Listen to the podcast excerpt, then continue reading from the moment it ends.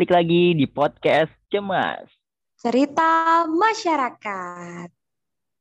Wih, kita bertemu lagi di konten ini dan seperti biasa untuk membahas mengenai stigma-stigma di masyarakat. Betul banget Bang Iki. Nah, di konten kali ini kita bakal ngebahas mengenai video apa-apa. Bang Iki tahu. Apa itu skidi papa, Neng? Apa itu? Awas jangan sampai berpikiran yang aneh-aneh ya Bang ya. Bukan-bukan gitu ya. Pemikiran lain dari Bang Iki. Langsung ke to the point aja nih. Maksudnya nih di episode kali ini kita bahas mengenai kekerasan seksual. Apa itu? Apa itu, Neng? Aku aku masih polos, Neng. Aku tidak mengerti. Aduh, tidak mengerti. Ah, si abang. Padahal sering juga biasanya. Hah? Sering apa memang? Sering rapat, Bang, maksudnya. Apanya yang rapat? Ya kan rapat progres kegiatan kali, Bang. Oh, rapat mas maksudnya kali ya. Oke deh, daripada kita tidak jelas nih ya, Neng ya. Kita langsung saja nih masuk ke pembahasan nih mengenai kekerasan seksual. Ya, jadi benar kata Neng tadi, Sobat Cemas, di episode kali ini kita bakal ngebahas mengenai kekerasan seksual. Dan untuk konten kali ini ada siapa nih, Neng? Ada orang yang tentu saja yang akan menemani kita nih, Bang. Ah, narasumber kita malam hari ini eh, di episode kita kali ini keren banget. Kita sebut saja namanya Alexa, Bang. Wih. Alexa bukannya hotel yang di Jakarta ya, Neng? Wah, kalau soal itu saya tidak ingin menjawab ya, Bang ya. Saya tidak mau terjerat ke kasusnya tuh, Bang. Ya, juga. Oke, baik Bang nih. Kita langsung saja nih Bang, sapa narasumber kita pada konten kita kali ini. Halo Alexa. Halo. Halo Alexa. Halo Neng Deborah, Bang Iki. Halo, gimana yeah. nih kabarnya? Baik, alhamdulillah. Di sana aman Alexa? Di sana aman, ya, bang. di sana Oh, aman oh. ya. Uh, uh. Satpol PP masih pantau? Masih dong kalau yang itu. aduh, aduh. Oke deh, mungkin langsung aja ya masuk nih. Jadi narasumber kita namanya Alexa. Gitu. Nah, siapa sih Alexa? Ya mungkin sobat cemas nanti bisa menyimpulkan sendiri ya di akhir podcast ini ya, betul nggak ya? Jadi nanti bakal kita cerita-cerita sama Alexa nih gitu. Nah nanti biar sobat cemas sendiri lah yang menyimpulkan siapa sih Alexa ini. Oke, jadi uh, gini Alexa. Jadi di podcast cemas kali ini kita bakal ngebahas mengenai kekerasan seksual. Nah, sebelum masuk ke kekerasan seksual, uh, kita garis bawahi dulu kata seksual. Nah, menurut uh, Alexa sendiri, uh, seksualitas atau seksual itu apa sih? Oke, Bang. Uh, kalau menurut aku sendiri, seksualitas itu uh, bentuk pengekspresian diri kita sebagai makhluk seksual. Karena manusia itu kan bukan cuma disebut makhluk sosial ya bang. Bisa disebut, bisa dikategorikan juga sebagai makhluk makhluk seksual. Jadi menurut uh, aku seksual di sini itu sebagai bentuk pengekspresian diri begitu. Oke bentuk pengekspresian diri gitu ya. Nah bisa nggak uh, nyebutin gitu contoh dari pengekspresian seksualitas itu seperti apa Alexa?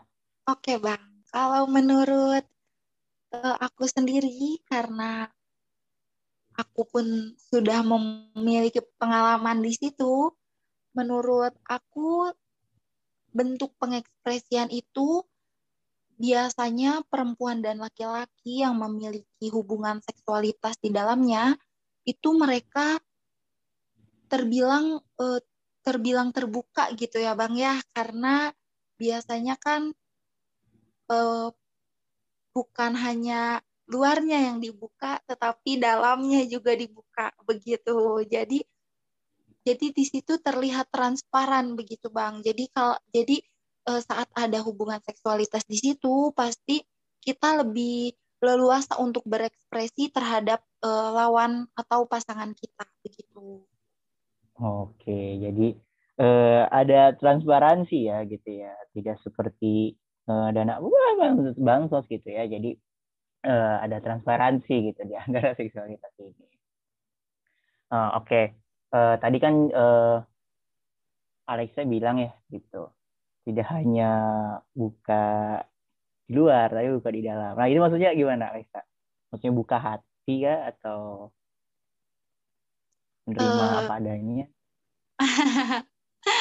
bisa ya bang bang Iki ini memancingnya jadi kalau uh, menurut aku arti terbuka di sini kan uh, dua dua lawan jenis lebih bebas berekspresi gitu karena eh, seperti yang kita tahu manusia pertama diciptakan ke bumi ini juga kan tidak memiliki pakaian. Nah, di situ kan mereka bisa berekspresi, bisa mengungkapkan perasaan mereka sebagaimana yang mereka rasakan. Begitu pula eh, hubungan antara eh, suatu pasangan atau dua lawan jenis begitu. Oh, oke, okay. paham, paham. Jadi uh, itu baca pengekspresian lah ya, gitu ya. Itu juga pernah dibilang juga menurut uh, teori siapa gitu ya. Uh, aku juga lupa itu itu ada ahli teori bilang kebutuhan ya bukan kita ya. Dan kita tuh makan, minum dan seksual gitu. Oke, okay, uh, oke. Okay. Tadi kita udah uh, terkait seksualitas. Mungkin uh, sekarang terkadang kan uh, memang kebutuhan kita kan yang tadi uh, Alexa bilang seksual itu adalah kebutuhan manusia juga gitu.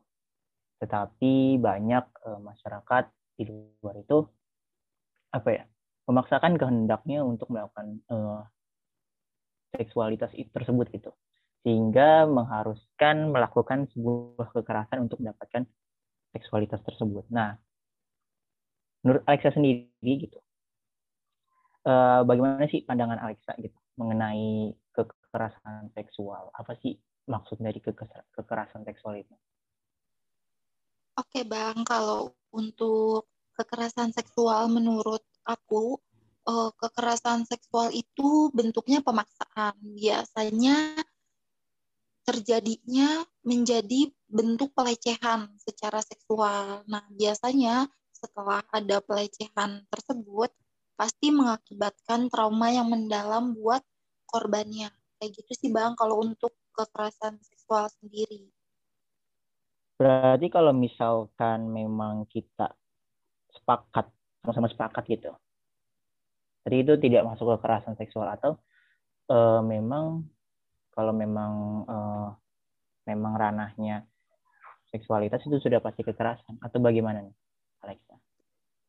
Sebenarnya, eh, Bang, kalau menurut pengetahuan aku sendiri, kekerasan seksual itu uh, ada dua. Ada yang bentuknya pemaksaan sehingga terjadi pelecehan.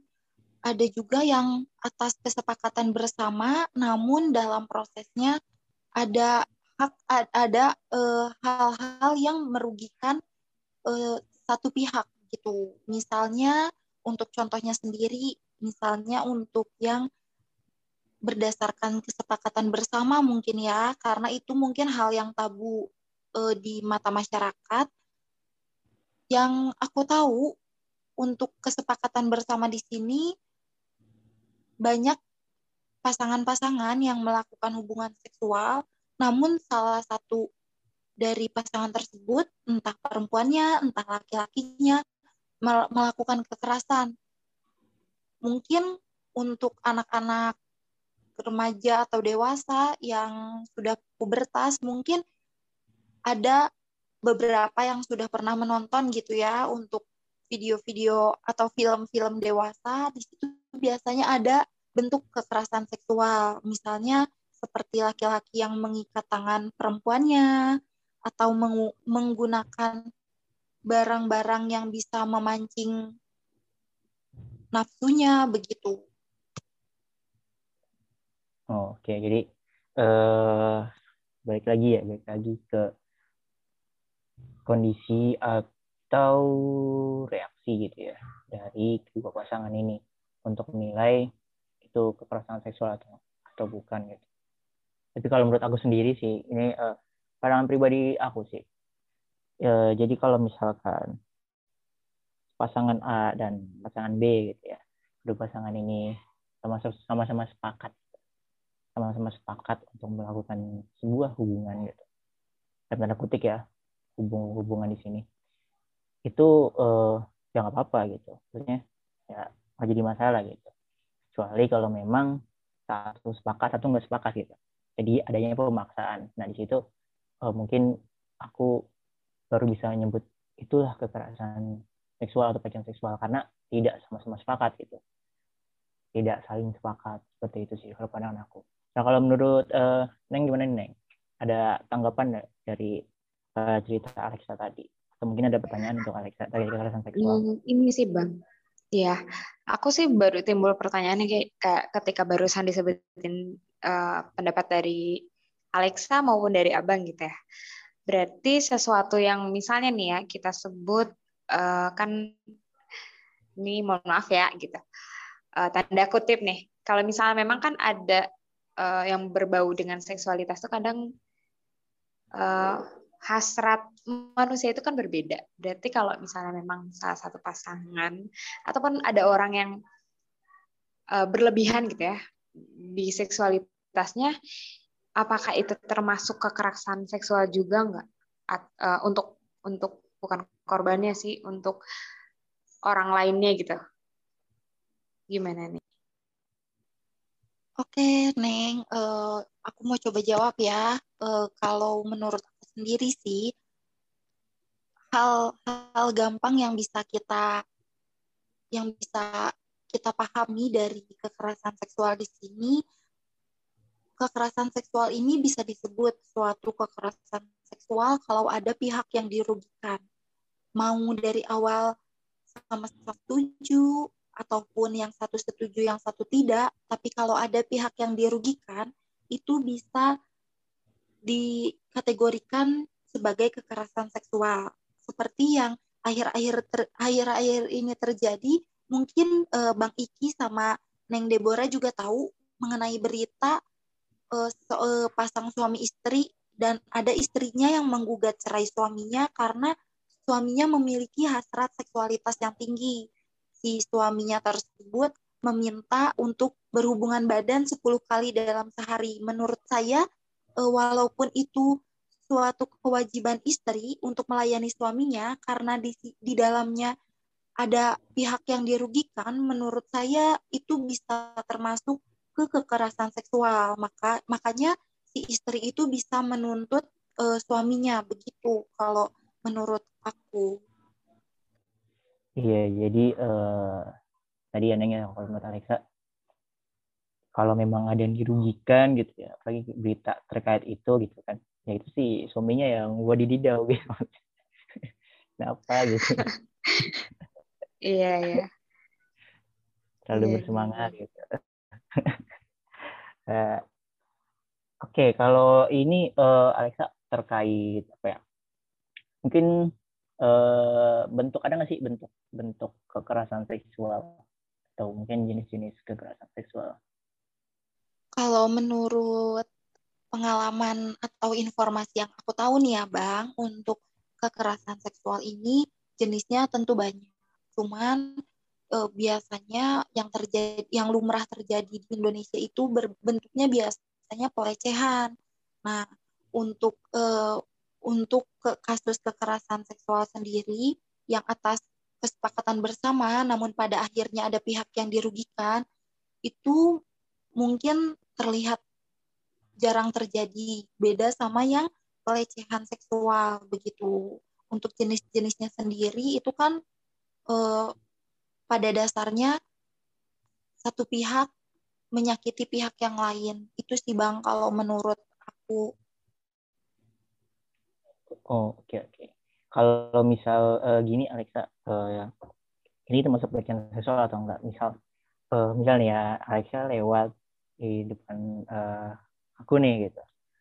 terus uh, aku nggak nggak ngapa-ngapain Alexa tapi uh, ada yang nakal itu nakal menurut aku nakal gitu.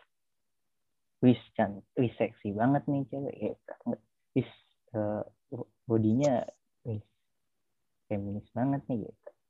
Nah uh, kalau bentuk-bentuk seperti itu itu masuk gak sih ke pelecehan seksual kalau menurut Alexa sih uh, masuk ya bang karena uh, kebetulan hal tersebut tuh lagi lagi lumrah mungkin ya terjadi karena uh, karena mungkin seperti yang kita tahu gitu ya uh, di Indonesia ini perempuan bebas berekspresi dalam menggunakan pakaian. Karena seperti yang kita lihat dalam kehidupan sehari-hari pun tidak semua perempuan itu menggunakan pakaian yang sopan, yang tertutup. Ada sebagian orang yang menggunakan pakaian yang terbuka. Nah, itu pasti uh, menimbulkan pemikiran-pemikiran negatif dari lawan jenisnya. Cuman kalau menurut Alexa sendiri, itu sih pasti balik lagi ke orang yang melihatnya sih Bang, karena informasi yang Alexa tahu itu pelecehan seksual itu nggak harus ke perempuan yang menggunakan baju terbuka. Banyak orang-orang atau laki-laki yang memiliki hasrat atau gairah kepada perempuan yang menggunakan baju tertutup.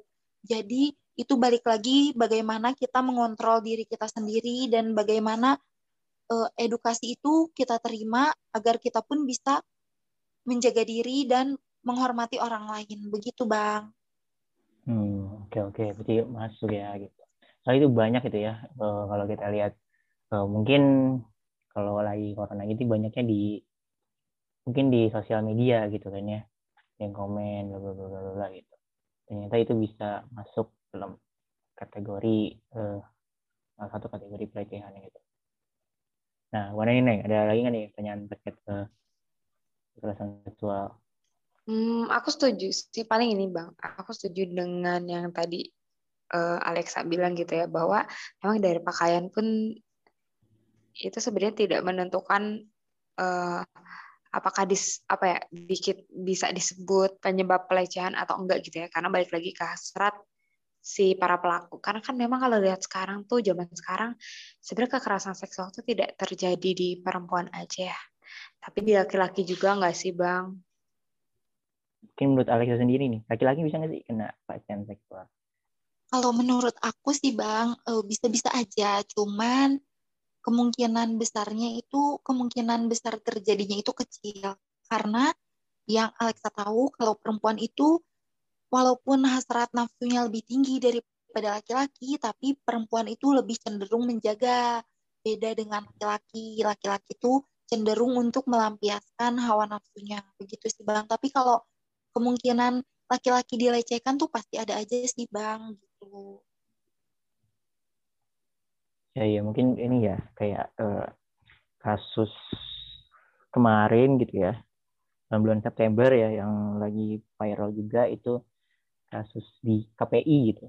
Maksudnya di KPI KPI itu kasus uh, pelecehan siswa laki-laki gitu. Itu uh, ini kalau tidak salah ya kronologinya si laki-laki ini dilecehkan terus uh, apa ya sama teman-temannya gitu. Pas kelaminnya di uh, gambar-gambarin lah terus di video-videolin kayak gitu. Dan tapi sih uh, mungkin benar juga yang tadi kata Alex uh, bilang. Mungkin kalau pelecehan terhadap laki-laki biasanya laki-laki sama laki-laki biasanya. Biasanya. Aduh. Itu lebih bahaya sih bang kayaknya. Iya lebih bahaya. Patut ya, dipertanyakan tuh.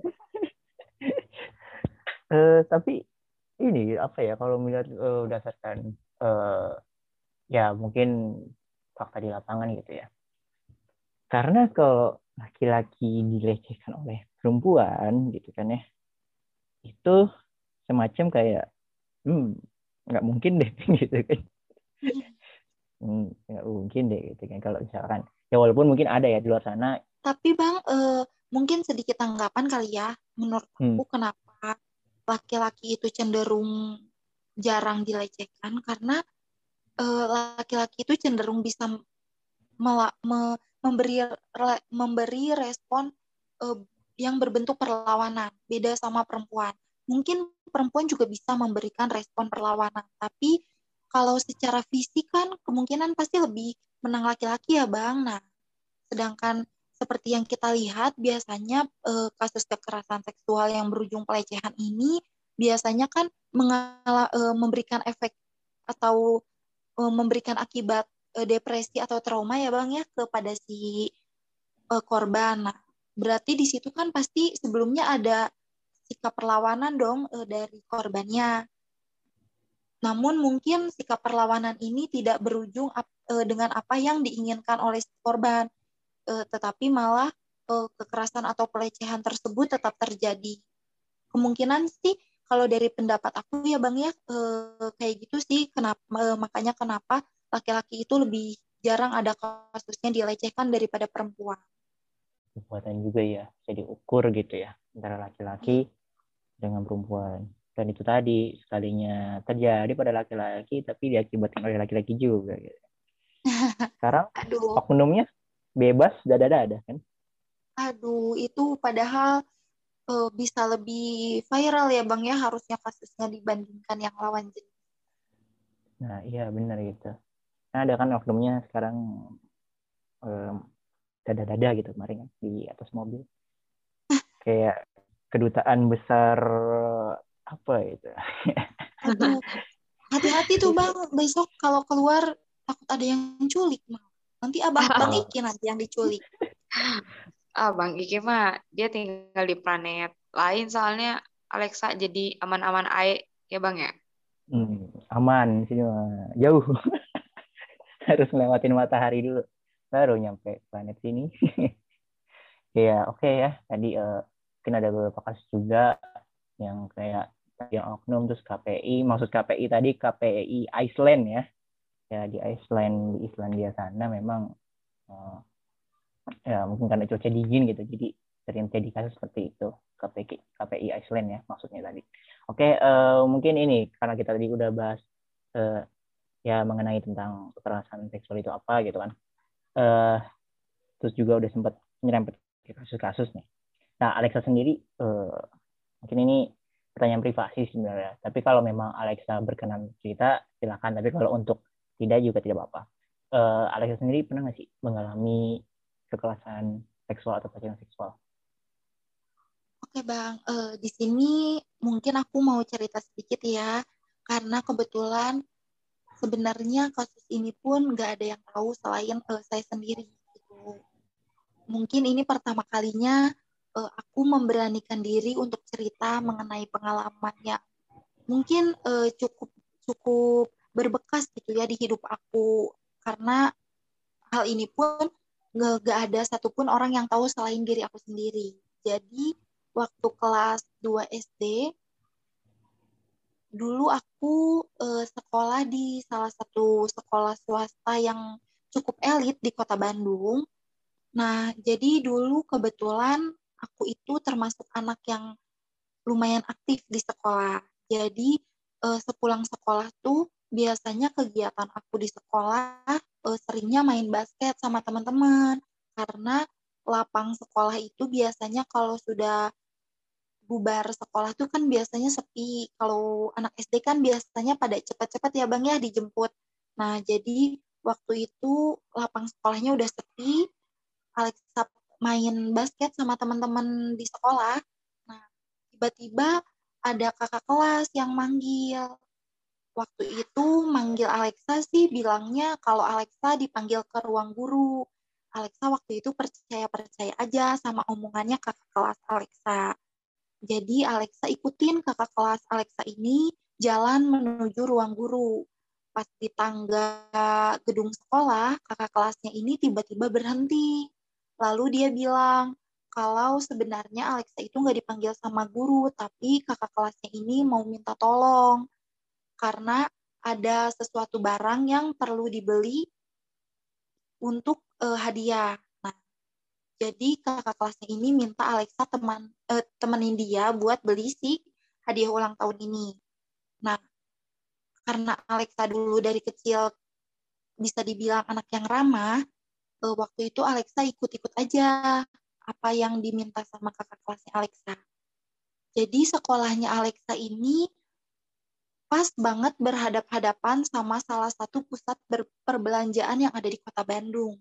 Nah, waktu itu Alexa pergi sama kakak kelas, e, cuma nyebrang jalan doang, karena emang e, depan-depanan banget nih sama pusat perbelanjaannya. Berjalanlah Alexa sama kakak kelas e, dari toko ke toko, e, Alexa ikutin kakak kelas ini jalan sampai akhirnya kita berhenti di salah satu toko pakaian dalam. Waktu itu eh, kakak kelasnya Alexa ini bilang uh, ke penjaga tokonya mau beli pakaian dalam untuk anak sebesar Alexa. Mungkin Alexa uh, Alexa sih waktu itu mikirnya kalau kakak kelas Alexa ini mau beliin pakaian dalam buat adiknya atau buat saudaranya gitu. Nah, sesudah kakak kelasnya Alexa ini bayar uh, pakaian dalam yang dia beli, dia ngajak Alexa ke toilet yang ada di mall tersebut. Nah, waktu udah di dalam toilet, kakak kelasnya Alexa ini maksa Alexa buat pakai si pakaian dalamnya. Padahal waktu itu Alexa uh, aja sebenarnya belum mengalami masa pubertas. Jadi bagi Alexa itu memakai pakaian dalam yang digunakan orang dewasa itu uh, cukup risih gitu ya. Karena Alexa sendiri uh, masih kelas 2 SD waktu itu sekitar umur eh, tujuh tahun. Jadi belum terbiasa juga untuk memakai pakaian dalam yang digunakan oleh orang dewasa. Walaupun memang ukurannya cukup untuk uh, Alexa waktu itu. Nah, waktu itu kakak kelasnya Alexa maksa Alexa bu buat uh, buka baju seragam terus pakai pakaian dalam yang uh, kakak kelas Alexa itu beli. Nah, sesudah Alexa memakai pakaian dalam tersebut, kakak kelas Alexa ini meminta Alexa buat menjilati badannya. Nah, waktu itu sebenarnya Alexa uh, bisa dibilang cukup cukup menolak, uh, tapi menolaknya tidak dengan kata-kata, tapi dengan ekspresi diam. Jadi waktu itu Alexa tidak merespon Alexa cuma diem aja waktu kakak kelasnya Alexa ini minta buat Alexa ngejilatin badannya dia. Nah, cuman waktu itu kakak kelasnya Alexa ini maksa Alexa dengan narik tangan Alexa lalu um, mendorong kepala Alexa ke arah badan dia sampai mungkin ada sekitar 15 menit Alexa di dalam eh, di dalam toilet tersebut dengan kakak kelas Alexa lalu menuruti semua hal yang diminta oleh kakak kelas Alexa uh, seperti uh, mencium lehernya, menjilat badannya, uh, sampai melepas pakaian dalam yang tadinya disuruh dipakai, terus disuruh dilepas sama kakak kelasnya. Mungkin waktu itu sekitar 15 menit sampai akhirnya Alexa bilang kalau Alexa harus pulang karena Alexa uh, kayaknya udah dijemput sama uh, orang tua waktu itu sama papa. Nah, waktu itu uh, kakak kelas Alexa ini uh, langsung bebenah, langsung pakai baju seragam kayak waktu kita data waktu kita sebelum datang ke pusat perbelanjaan tersebut. Terus uh, pas kita udah pakai pakaian kayak semula, uh, kita jalan lagi uh, kita jalan balik lagi ke sekolah sampai pas depan sekolah itu karena Alexa lihat Alexa udah dijemput Alexa sempat dengar kalau kakak kelas Alexa ini bilang makasih uh, udah nganterin dia. Habis itu Alexa ngambil tas terus pulang dan uh, pengalaman itu sampai sekarang mungkin uh, bekasnya emang nggak terlalu terasa menyakitkan mungkin ya karena uh, masih kecil juga waktu itu. Cuman kalau diingat-ingat lumayan menjijikan sih bang kayak gitu. Itu sih paling kalau dari Alexa sendiri. Oke, Alexa. Mungkin ada tanggapan dari Neng? Oke, um, kalau sebenarnya kalau ketika barusan dengar, aku agak terkejut ya bang ya. Um, tapi ini mohon maaf saya tidak uh, tidak tidak baik ya uh, menyinggung gitu mohon maaf gitu. Kalau ketika setelah kejadian itu um, kadang kita kan harus apa gini ya uh, kadang orang-orang tuh tidak memahami diri kita gitu ya khususnya kayak ketika Alexa mengalami itu um, setelah dijemput oleh orang tua tuh uh, apakah ada perubahan ekspresi atau gimana gitu? Kalau perubahan ekspresi sih sebenarnya enggak ya Neng ya karena uh, aku juga bisa dibilang uh, mudah mudah berubah mood. Jadi kalau lingkungan aku kelihatan lagi happy aku bisa ikut happy. Tapi kalau lingkungan aku lagi sedih aku bisa ikut sedih. Cuman yang berubah dari aku tuh uh, karena aku sama kakak kelas aku ini masih sekolah uh, dan kita tuh ketemunya uh, sekitar tiga tahun setelah kejadian itu kita masih sering ketemu di sekolah uh, kayak lebih ngerasa cemas atau panik uh, setiap uh, Alexa lihat dia. Karena uh, lebih ke takut kalau dia minta uh, hal yang pernah dia minta sebelumnya gitu. Takut keulang lagi. Itu sih neng. Kalau perubahan ekspresi sih mungkin enggak. Lebih spesifiknya mungkin kalau pas Alexa ketemu uh, si pelaku kakak kelasnya itu. Gitu. Oke oke oke. Tapi kalau setelah kejadian setelah kejadian itu apakah si pelaku mengejar-ngejar atau atau sudah selesai saja? Uh, sudah selesai, cuman sekali itu. Uh, malah uh, bisa dibilang Alexnya juga bingung ya Neng ya karena uh, kalau di sekolah juga tiap ketemu lagi dengan kakak kelas itu ekspresinya sih biasa aja uh, dari cara pandangnya juga biasa aja cuman karena emang dia ngasih uh, kesan yang buruk ke Alexa jadi Alexa mungkin uh, mukanya lebih kelihatan panik mungkin ya pas lagi ketemu si kakak kelas itu. Tapi kalau ekspresi kakak kelas tersebut ke Alexa sih biasa aja justru gitu. Iya, jadi uh, ini ya menimbulkan traumatik tersendiri ya bagi Alexa. Nah, tapi ini uh, aku ada pertanyaan gini, uh, pada saat kejadian gitu ya, apakah muncul rasa ke ketidakenakan gitu untuk menolak dari Alexa sendiri? Kalau ketidakenakan itu menurut Alexa sih enggak ya Bang ya, karena waktu itu pun Alexa ngasih respon yang emang kurang enak gitu ke kakak kelasnya Alex ini.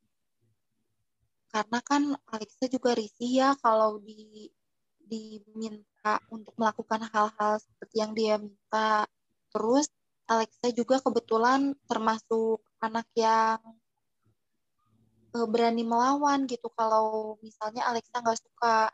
Jadi waktu itu Alexa sih uh, ada ada bentuk perlawanan walaupun bentuk perlawanannya tidak dengan cara melarikan diri atau teriak, tapi uh, Alexa ada ada uh, menolak permintaan dia walaupun emang pada akhirnya dianya mungkin uh, lebih lebih besar powernya sehingga dia lebih memaksa dan lebih ber, ber memiliki kekuatan mungkin ya. Jadi Alexanya juga uh, lebih milih buat ngikutin malah bukan bukan milih buat teriak atau melarikan diri dari toilet uh, di pusat perbelanjaan tersebut. Kalah power lah bisa dibilang. Makanya uh, tidak bisa melawan Alisa dan apalagi di situasi tersebut gitu. Itu kan di bukan apa ya? Bukan tempat yang terbuka juga gitu kan. Dan jauhlah dari uh, dari lingkungan masyarakat juga gitu Ya mungkin uh, sobat cemas yang mendengarkan cerita dari Alexa mungkin bisa kalian jadikan sebuah pelajaran kali ya, sebuah pelajaran gitu. Berjaga-jaga di luar sana gitu. Karena ini kan kejadian juga uh, bisa dibilang masih di bawah umur kan ya, Alexa ya, tadi kan? Ya betul Bang Iki. Waktu itu kejadiannya waktu Alexa masih kelas 2 SD, umurnya sekitar umur 7 tahun waktu itu. Nah, itu kan tujuh tahun gitu. Untuk kita berhati-hati gitu. Atau mungkin kita yang punya uh, adik di SD, mungkin kita bisa lebih aware lagi, jaga lagi gitu. Dalam setiap uh, apa ya adaptasi lingkungannya gitu. Apalagi karena SD juga kan masih berkembang gitu kan menyerap uh, apa yang dia lihat yang dipraktekkan oleh masyarakat sekitar. Nah, kalau menurut Alexa sendiri nih, karena dari SD ya, begini nih, Alex, uh, menurut Alexa ya, pandangan uh, anak zaman sekarang nih. Uh, ya maksudnya kalau dulu aja gitu ya zaman uh, Alexa kecil saja sudah terjadi gitu. Apalagi saat melihat zaman sekarang gitu kan uh, banyak gitu uh, kasus uh, terkait yang seksual gitu kekerasan seksual yang terjadi justru oleh ya anak SD gitu kan anak-anak SMP anak-anak SMA gitu nah menurut Alexa sendiri gimana nih terkait anak-anak zaman sekarang oke bang kalau menurut Alexa sendiri ya malah uh, semakin berkembangnya zaman tuh informasi kan lebih cepat juga ya menyebarnya. Nah, di sini tuh menurut Alexa yang punya peran penting itu orang tua karena Alexa juga yang punya hubungan baik dengan orang tua masih bisa masih bisa ada ada kesempatan gitu, ada peluang buat bisa terjadi hal seperti yang tadi Alexa ceritain. Apalagi buat anak-anak yang mungkin nggak punya hubungan baik dengan orang tuanya gitu karena uh, Alexa juga bisa dibilang cukup cukup perhatian gitu ya sama kasus-kasus mengenai uh, pelecehan seksual atau kekerasan seksual yang terjadi di Indonesia dan dari yang Alexa perhatiin itu tiap ada kasus kekerasan atau pelecehan seksual itu malah banyak terjadinya sama anak-anak remaja karena mungkin mereka pun belum bisa mengontrol dirinya begitu. Jadi di sini menurut Alexa peran orang tua itu sangat amat penting. Gitu sih Bang kalau dari Alexa. Nah, kalau di lingkungan e, dari Neng, ada nggak Neng? Ada lingkungan Neng kasus-kasus pelecehan atau kekerasan seksual nih? Um, ada sih Bang. Dan ini sih sebenarnya hampir sama sih, cuman entah kejadian itu uh, itu di SMP sih. Dan itu tuh terjadinya aku melihat dengan sendiri. Tapi kalau misalnya memang orang yang mendengarkan podcast ini, anggap saja kita berbagi pengetahuan gitu ya Bang ya, kayak gitu. Jadi waktu sepulang sekolah, itu aku ingat banget karena dulu uh, anak OSIS kan kayak suka pulang sore gitu ya. Terus kadang suka ngecekin kelas-kelas gitu kan ya. Tapi memang kasusnya menurut aku ini yang kita sebut suka suka gitu. Orang bilangnya seperti itu ya. Nah, ketika saya patroli itu saya sempat lihat itu ada yang lagi um, si perempuannya tuh saya agak agak jadi agak ngeri menceritakan. Si perempuannya tuh duduk tapi si laki-lakinya tuh uh, jadi tau nggak sih bang kayak tangan ceweknya tuh dipegang ceweknya tuh ya yang seperti Alexa alamin mau nolak tapi mau gimana gitu. Dan saya ngeliat banget itu tangannya tuh uh, kayak meraba gitu. Nah karena dan waktu itu bodohnya saya adalah saya nggak ngedobrak langsung tapi ketika saya dobrak pintunya itu saya inget banget tangan kanannya nampar ceweknya. Sebenarnya itu entah itu masuk kekerasan seksual atau enggak, tapi saya tuh jadi lebih berpikir bahwa ketika tidak mendapatkan ghostnya, si ceweknya tuh berarti jadi dapat hukuman gitu loh bang. Kayak gitu sih, kalau cerita singkatnya kayak gitu bang. Mungkin yang mendengarkan tadi orangnya ya panik lah gitu. Enggak, enggak bercanda. Ya, jadi uh, cerita itu gimana nih pandangan Alexa nih? Yang terkait cerita uh, Neng Libora. Karena itu bisa disimpulkan dua sih. Memang yang tadi kata Neng Libora atau memang karena didobrak sama si Neng gitu. Jadi seakan-akan cowoknya ini uh, playing victim gitu kan jadi seakan-akan uh, ceweknya salah makanya nampar si cewek. Itu itu kalau kalau kalau pandangan pandangan dari aku ya. Ada dua pandangan. Kalau dari Alexa sendiri mendengar cerita Neng gimana? Eh, kalau dari sendiri sih mendengar cerita dari Neng tadi ya, uh, berkaitan juga sama yang Alexa alamin di sini tuh biasanya posisi korban itu uh, seperti yang udah diatur gitu loh bang. Jadi si pelakunya ini bisa uh, sudah bisa merencanakan uh, situasi dan kondisi yang membuat si korbannya ini uh, susah untuk memberikan perlawanan. Itu sih Bang kalau menurut uh, pandangan Alexa. Jadi di sini mungkin uh, banyak banget edukasi yang perlu kita sampaikan ke anak-anak remaja atau anak-anak yang masih di bawah umur uh, karena menurut Alexa sendiri hal yang gini itu walaupun udah diedukasi penerapannya juga belum tentu sama dengan apa yang diedukasikan. Apalagi kalau uh, sama sekali tidak ada edukasi yang diberikan. Itu sih bang. Oh oke okay, oke. Okay. iya sih benar juga ya. Jadi udah apa ya ada yang juga udah mengatur gitu ya. Jadi wah main strategi juga ternyata. Saya kira hanya bola empat dua dua ternyata Saai lu bang pelecehan juga Oke, okay, uh, mungkin ini uh, satu tanya lagi nih terkait uh, kasus uh, pelecehan seksualnya. Uh, kadang kadang gini, uh, mungkin ini nggak tahu ya terjadi masih terjadi di masyarakat atau enggak. Hanya saja, uh, aku pernah mendengar gitu, terkait hal ini. Jadi misalkan ada nih uh, kasus bukan kasus pelecehan seksual, mungkin hubungan seksual, hubungan seksual nih di suatu perumahan gitu ya. Ini uh, si uh, pasangan ini gitu.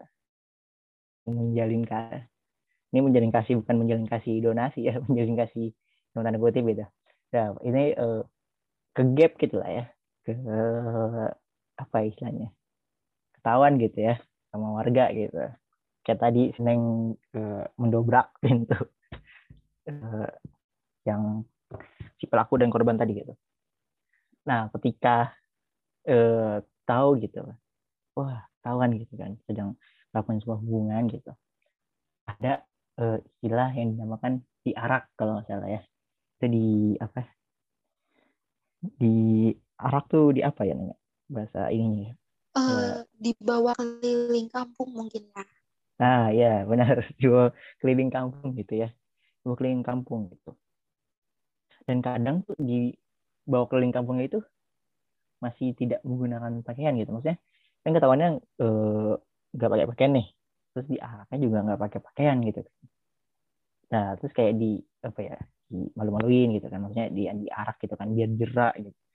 Nah kalau Alexa sendiri uh, menanggapi terkait arak-arakan gitu gimana nah kalau menurut Alexa sih ya bang ya uh, karena waktu itu juga kebetulan Alexa pernah uh, menonton uh, menonton suatu video uh, yang di video itu dikasih tahu kalau sebenarnya di undang-undang yang ada di Indonesia sendiri sebenarnya berhubungan seks berhubungan seks uh, itu diperbolehkan asal uh, orangnya sudah berumur di atas berumur di atas 18 tahun sepertinya. Kalau Alexa tidak salah ingat ya Bang ya.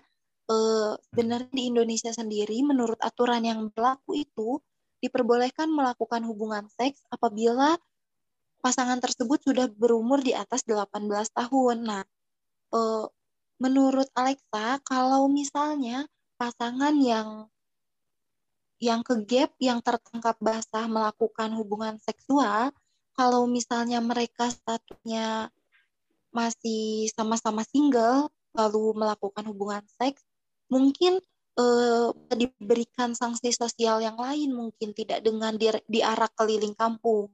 Tapi kalau misalnya uh, saat melakukan hubungan seks ini salah satunya atau mungkin keduanya sudah memiliki pasangan mungkin uh, diarak keliling kampung itu uh, sanksi sosial yang cukup yang cukup memberikan uh, yang cukup memberikan kesadaran mungkin ya ke ke pelakunya biar tidak mengulangi kesalahan yang sama. Itu sih Bang kalau menurut Alexa. Jadi kalau semisal yang berhubungan seksnya ini memang sudah dewasa dan uh, tidak memiliki hubungan sah dengan pihak yang lain, mungkin bisa dikasih sanksi dalam bentuk yang lain begitu. Hmm, oke okay, oke. Okay. Iya, karena apa ya? Uh, maksudnya kalau di Arab itu gitu kan ya.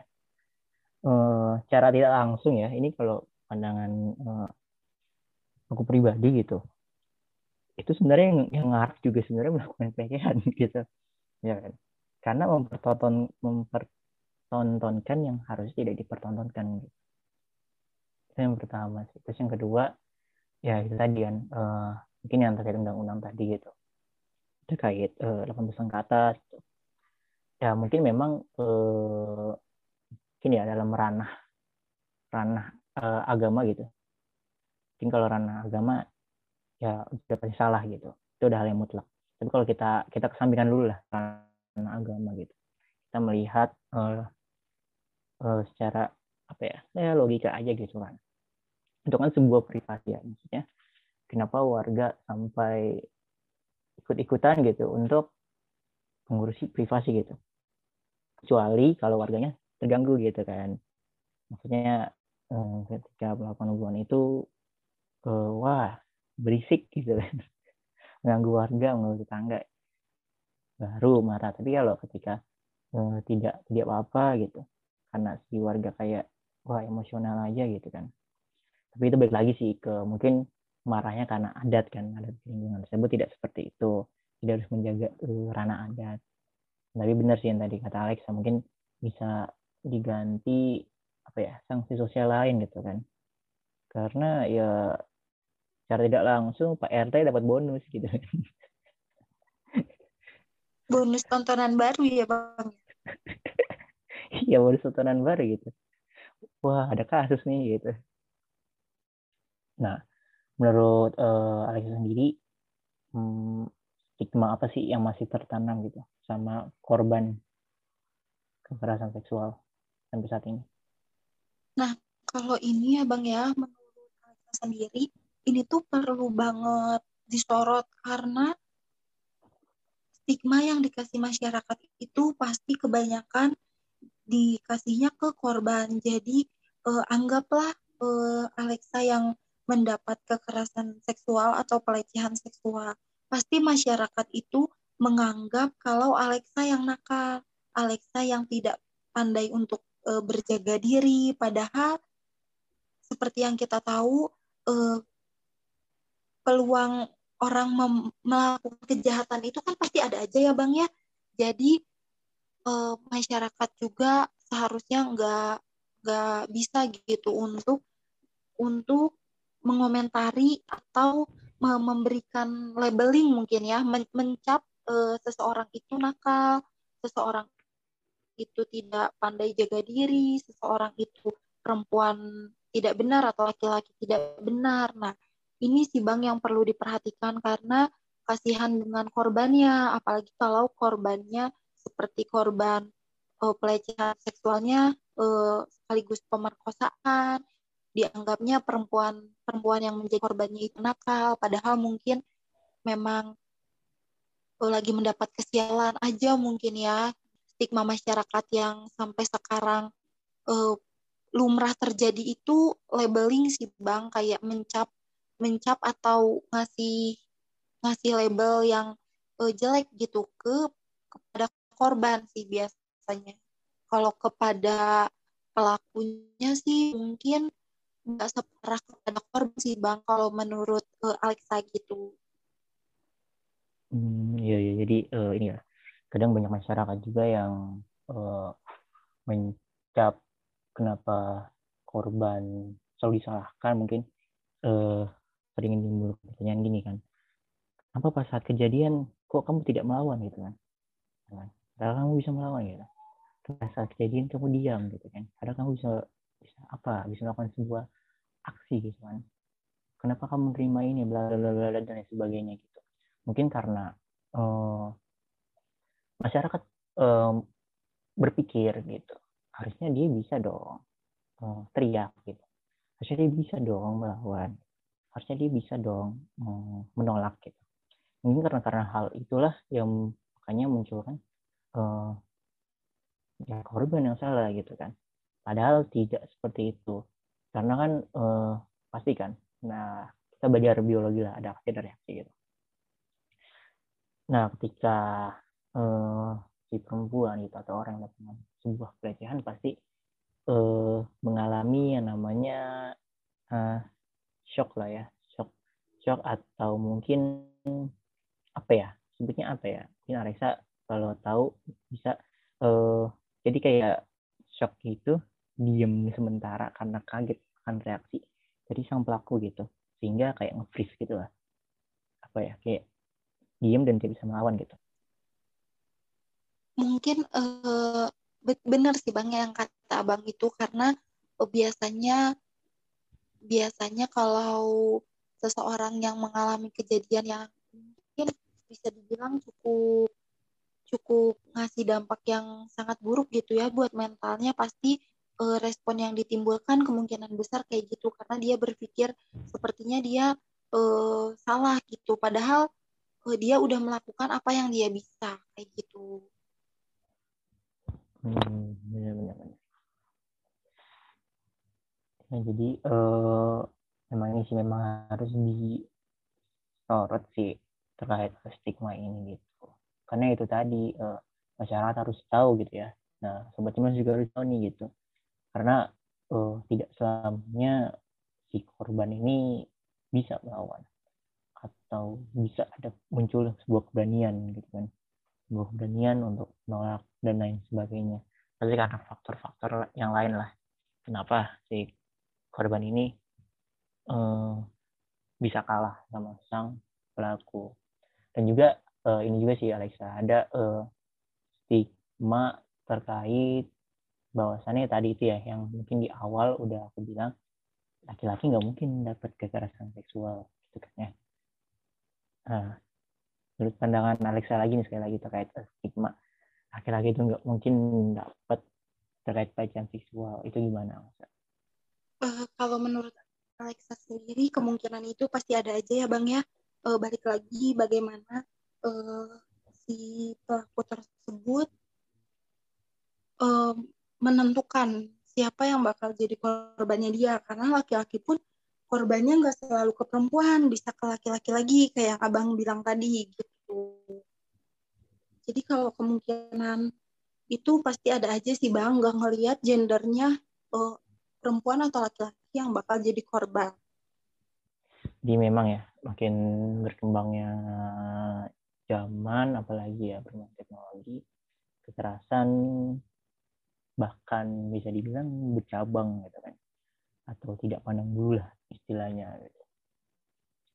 Nah, nah dari Neng ada uh, ini nggak Neng uh, pertanyaan itu terkait stigma ini ke Alexa?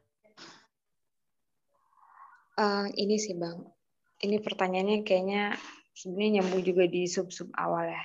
Terus kalau misalnya memang melihat cerita-cerita dan pernyataan-pernyataan yang tadi, saya tuh jadi terpikir gini, kan uh, berat stigma yang keluar tuh kan memang biasanya tuh bahwa pakaian pun menjadi salah satu ini ya apa uh, penyebab pelecehan seksual. Tapi kan itu namanya stigma dan itu tidak betul gitu ya, kayak gitu juga.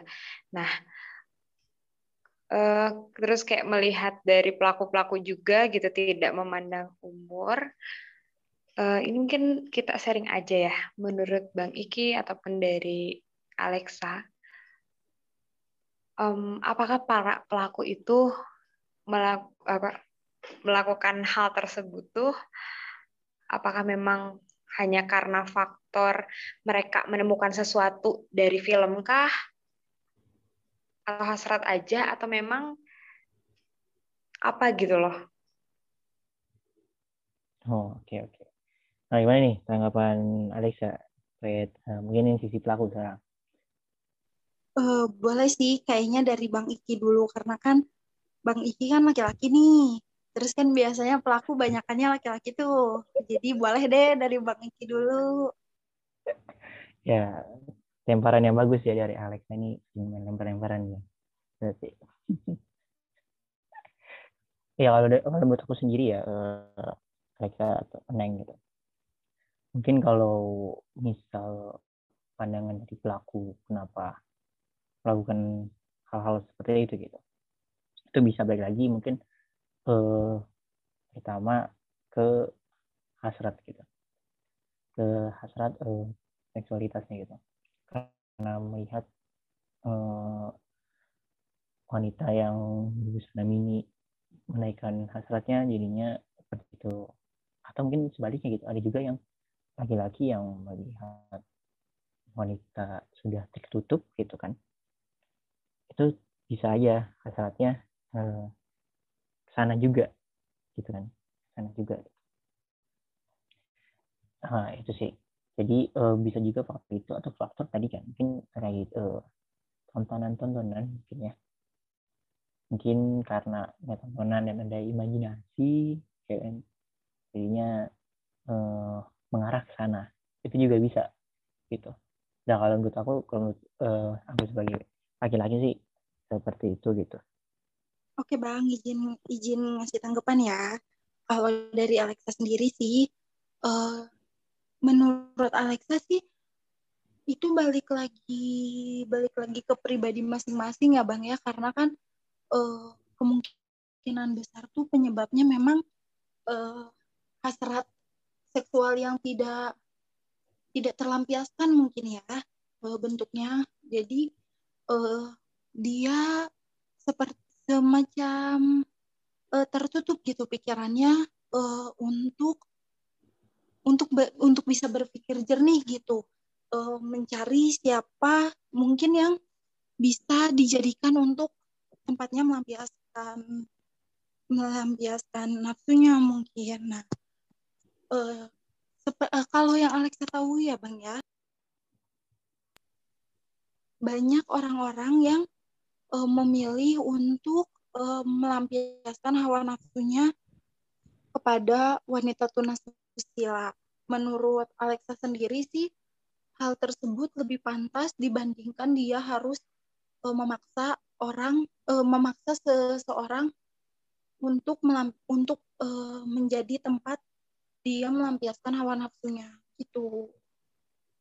Jadi balik lagi ke kepribadian si uh, orang yang uh, memiliki hasratnya itu bang gitu. Nah, kan terkait hal, hal seperti itu kan pasti kan butuh ya uh, namanya terkait sex education gitu kan. Sex edukasi. Nah, menurut Alexa sendiri, sex edukasi ini apa sih? Dan penting nggak sih? Oke Bang, kalau menurut Alexa sendiri, uh, seks edukasi itu benar-benar penting. Dan kalau bisa, orang tua itu ngasih seks edukasi itu sedini mungkin sama dan orang tua juga harus pintar untuk ngasih uh, ngasih tahu seks edukasi itu. Dan kalau bisa tuh uh, kayak diberi diberikan contohnya. Cuman jangan terlalu vulgar begitu. Nah karena kalau misalnya misalnya uh, seorang ibu memberikan seks edu edukasi kalau anaknya itu uh, tidak boleh uh, tidak boleh tidak boleh dekat-dekat dengan lawan jenis misalnya. Nah, sedangkan seorang anak kan biasanya uh, bersosialisasi dengan siapa aja ya bang ya, nggak ngelihat temennya perempuan atau laki-laki. Nah, mungkin uh, ibunya ini bisa memberikan contohnya seperti uh, kamu harus menghindar kalau misalnya ada lawan jenis yang um, berusaha untuk memegang kamu. Nah, mungkin uh, itu lebih lebih apa ya lebih dapat gitu uh, nasehatnya atau edukasinya. Jadi si anaknya juga nggak bingung menerapkan nasihat dari orang tuanya ini edukasi dari orang tuanya ini di kehidupan nyatanya seperti apa gitu. Jadi tidak tidak hanya berupa teori tidak hanya berupa uh, pemikiran tapi harus diberikan juga uh, contohnya atau uh, tindakan dalam kehidupan sehari-harinya itu kayak gimana gitu sih Bang kalau menurut aku dan seks edukasi itu benar-benar penting dan kalau bisa diberikan kepada anak sedini mungkin. Jangan sampai uh, kita orang tua yang sudah berusaha untuk mengawasi anak kita semaksimal yang kita bisa tapi masih bisa kecolongan gitu jangan sampai uh, jangan sampai kesempatan atau peluang buat kecolongan ini tuh uh, ada gitu sih bang kalau dari Alex. Nah kalau menurut pandangan Neng nih terkait seks edukasi gimana Neng? Penting banget bang. Uh, cuman ya seperti yang tadi Alex sebutin, mungkin yang perlu disesuaikan adalah uh, implementasinya seperti apa gitu ya. Karena kalau melihat zaman sekarang tuh uh, sex education tuh uh, terkadang disalahartikan jadi menjadi stigma bahwa itu pelajaran kotor atau enggak pornografi gitu kan kayak gitu. Kalau dari aku pandangannya kayak gitu. Hmm, nah benar juga nih. Uh, kayaknya ini masuk stigma juga. jadi uh, ya di masyarakat juga kenapa hal ini tabu kalau menurut Alexa sih Bang, kalau seks, eh, seks edukasi yang dikasih orang tua tuh ya uh, balik lagi balik lagi gimana cara orang tua tersebut ngedidik anaknya? Karena nggak semua orang tua juga setuju dengan adanya seks edukasi yang dikasih ke uh, anak di bawah umur. Karena takutnya malah anak-anak mereka uh, dewasa duluan mungkin ya istilahnya. Jadi uh, apa yang di diketahui oleh orang dewasa atau apa yang dilakukan oleh orang dewasa udah diketahui dari kecil. Nah, jadi mungkin balik lagi ke masing-masing uh, orang tua gimana cara mereka mengedukasi anaknya ini untuk menjauhi hal-hal yang berhubungan dengan seksualitas apalagi uh, saat mereka masih di bawah umur. Gitu sih Bang kalau dari Alexa. Cuman yang yang pasti uh, seks edukasi itu penting kalaupun mungkin orang tuanya tidak memberikan seks edukasi, tidak memilih untuk memilih untuk tidak memberikan seks edukasi, tapi kan di sekolah mungkin bisa diterapkan dengan lebih baik lagi gitu, apalagi eh, guru-guru sebagai sebagai pendidik, sebagai pengajar, sebagai pengarah harusnya bisa um, menjelaskan atau mengedukasi um, anak-anaknya dengan cara yang lebih baik mungkin. Gitu sih Bang kalau dari Alex balik lagi ke ini ya balik lagi ke bagaimana cara kita untuk uh, menyerap ilmu atau uh, penerapannya gitu kan ya implementasinya terhadap edukasi ini gitu ya, mungkin bisa juga uh, stigma itu benar gitu. kalau misalkan ah gitu ya pernahnya salah itu bisa masuk ke pornografi gitu ya nah terkait itu kalau nonton nonton gitu edukasi bukan Alexa kalau menurut aku bukan edukasi sih Bang. Kalau itu mungkin kecolongan ya, karena film dewasa itu kan diperuntukkan untuk orang-orang yang sudah dewasa mungkin ya. Karena menurut Alexa nih Bang, uh, mungkin uh, sepertinya banyak juga orang-orang dewasa yang memilih untuk melampiaskan hawa nafsunya dengan menonton film dewasa dibandingkan berhubungan badan dengan lawan jenis. Jadi kalau misalnya anak-anak yang di bawah umur nih uh, menonton video dewasa, menurut Alexa sih itu jatuhnya kecolongan ya Bang ya, bukan edukasi gitu. Nah, baik lagi ya tadi kata Alexa, jadi uh, edukasi itu bisa diserap atau diterima dengan baik, juga bisa diserap dan diterima dengan buruk. Gitu. Jadi tergantung cara uh, penyampaiannya gitu atau sikap kita lah ya, sikap kita terkait hal-hal tabu seperti ini gitu. Oke, Neng, ada ini ada pertanyaan lagi untuk Alexa? Dari aku sudah clear semua, Bang, karena narasumber kita malam hari ini sangat-sangat memberikan pemahaman baru dan pengetahuan baru juga ya, Bang, untuk para sobat cemas gitu. Apalagi berbau dengan seksualitas gitu, supaya tidak keluar lagi stigma-stigma negatif gitu. Nah iya betul ya biar nggak keluar lagi stigma-stigma negatif ya. Kayak tadi gitu korban selalu disalahkan padahal ada hal-hal atau faktor-faktor tertentu yang memaksa untuk korban tidak bisa melawan gitu. Terus juga eh, terkait stigma-stigma lainnya gitu ya yang bahwa laki-laki itu juga bisa dilecehkan gitu ya. Tidak hanya perempuan saja seperti itu. Nah mungkin sebelum mengakhiri podcast cemas ini boleh nih uh, Alexa uh, memberikan tips nih ya ke para sobat cemas gitu. Tips-tips uh, agar terhindar dari kekerasan seksual dan mungkin tips juga jika terkena atau terjadi kekerasan seksual terhadap kita kita harus ngapain nih gitu kan? Oke bang, kalau dari Alexa sendiri untuk tips-tipsnya mungkin uh, lebih banyak ke anak-anak dulu mungkin ya ke remaja-remaja ya, karena uh, mungkin mereka yang uh, lebih berpeluang untuk mendapatkan kekerasan atau pelecehan seksual. Nah, kalau dari Alexa sendiri, untuk tips yang paling pertama dan sangat utama itu kita harus punya hubungan yang baik dengan keluarga, terlebih lagi kepada orang tua karena menurut Alexa eh, di peran orang tua di hidup kita tuh sangat amat banyak, apalagi kalau kita eh, apalagi kayak yang tadi Alexa bilang sebelumnya, eh, Alexa yang punya hubungan baik dengan orang tua aja masih bisa kecolongan, apalagi yang tidak punya hubungan baik dengan orang tuanya gitu.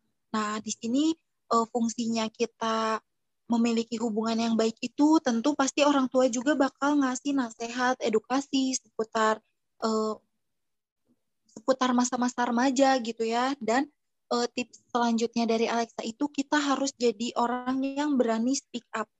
Jangan sampai uh, terulang apa yang Alexa alamin saat Alexa mendapat pelecehan seksual, Alexa malah diem, malah nggak mau cerita, padahal sama keluarga baik-baik aja, tapi Alexa lebih pilih diem. Nah, kita itu uh, hidup kan bersosialisasi. Mungkin gak semua anak punya hubungan yang baik dengan orang tuanya. Kalaupun kita mungkin sungkan untuk uh, bicara sama orang tua, mungkin kita bisa bicara sama pihak lain, mungkin dengan sahabat kita, dengan guru yang kita percaya atau yang dekat dengan kita.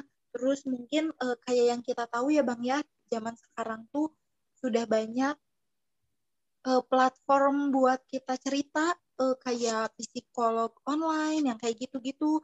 Mungkin itu juga bisa lebih di bisa lebih dipopulerkan mungkin di Indonesia karena banyak anak-anak yang uh, tidak memiliki rasa percaya dengan orang-orang yang ada di lingkungannya, mungkin platform tersebut bisa kita gunakan untuk uh, mereka uh, lebih berani mengungkapkan apa yang jadi permasalahan mereka. Itu sih Bang kalau dari Alexa. Nah, untuk tips-tips orang tua mungkin seks edukasi itu perlu dikasih sedini mungkin dan oh, pinter-pinternya orang tua, kreatif-kreatifnya orang tua untuk mengajarkan uh, gimana sih uh, seks edukasi yang benar ini biar si anaknya juga nggak dewasa sebelum waktunya. Jadi uh, bagian-bagian yang diajarkan ini sesuai uh, dengan porsinya, sesuai dengan umurnya. Begitu sih Bang kalau dari uh, tips dari Alexa. Oke, terima kasih nih uh, untuk Alexa ya yang sudah berbagi ceritanya, uh, pengalamannya gitu ya, pendapatnya, ilmunya gitu. Uh, aku sama Neng respect banget nih sama Alexa gitu yang sudah berani speak up. Iya betul. Ya, Neng ya, kita respect banget sudah berani speak up terkait hal-hal tabu ini gitu kan.